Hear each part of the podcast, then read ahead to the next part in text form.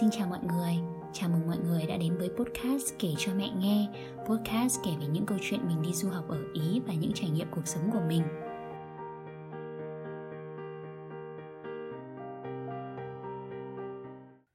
Mẹ à, con đây ạ.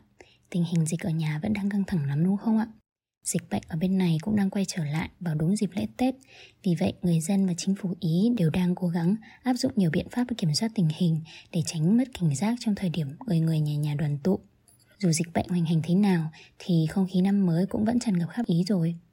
Hôm nay, con sẽ kể cho mẹ nghe những hoạt động truyền thống mà người Ý thường làm vào dịp năm mới nhé. Nội dung của podcast này con tham khảo từ một vlogger người Ý tên là Lucrezia trong podcast của chị là học tiếng Ý cùng Lucrezia. Nếu bạn nào ở Việt Nam có mong muốn tìm hiểu thêm về văn hóa và ngôn ngữ Ý thì có thể tham khảo đường link mình dẫn dưới ở phần mô tả nhé.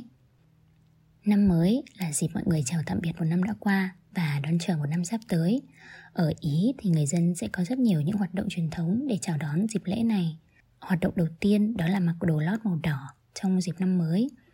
Cũng giống như người châu Á thì người Ý cũng tin rằng màu đỏ là màu sắc đem lại may mắn, Hoạt động này được bắt đầu từ thời La Mã cổ đại, thời của vua Octavian Augustus. Người dân mặc đồ đỏ trong dịp năm mới để thể hiện và cầu chúc cho quyền lực, sự thịnh vượng và sức khỏe. Vì thế, sau Giáng sinh, trong tất cả những cửa hàng đồ lót ở Ý đều sẽ ngập tràn những bộ pyjama và đồ lót màu đỏ. Hoạt động truyền thống thứ hai của người Ý là nâng ly chúc rượu đầu năm mới và đêm giao thừa. Các gia đình sẽ chuẩn bị một chai rượu để bật nắp vào thời khắc chuyển giao giữa năm mới và năm cũ.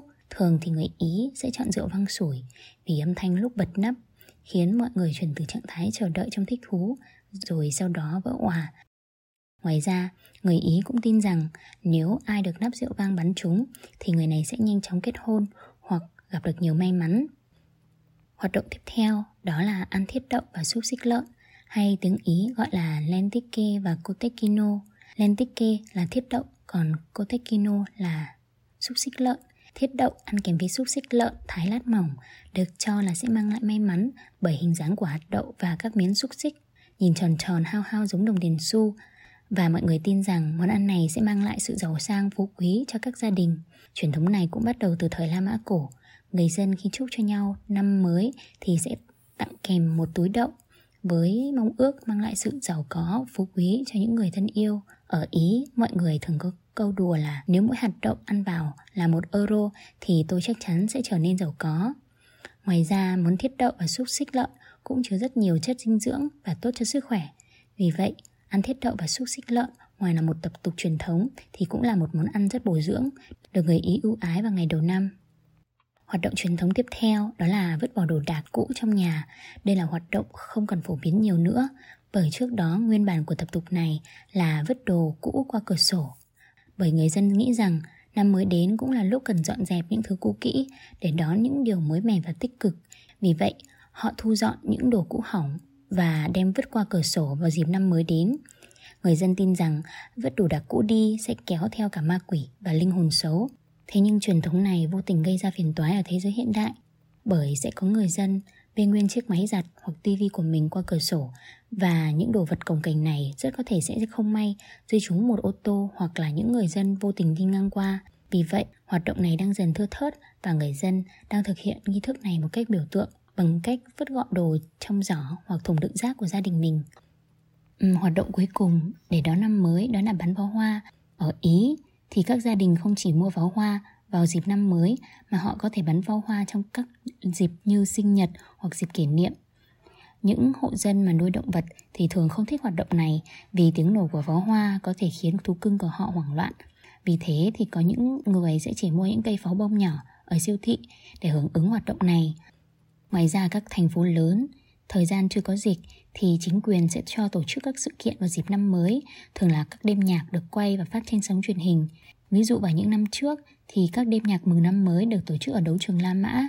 Ngoài ra còn rất nhiều các hoạt động chào năm mới đặc trưng ở các vùng mà con chưa biết hết.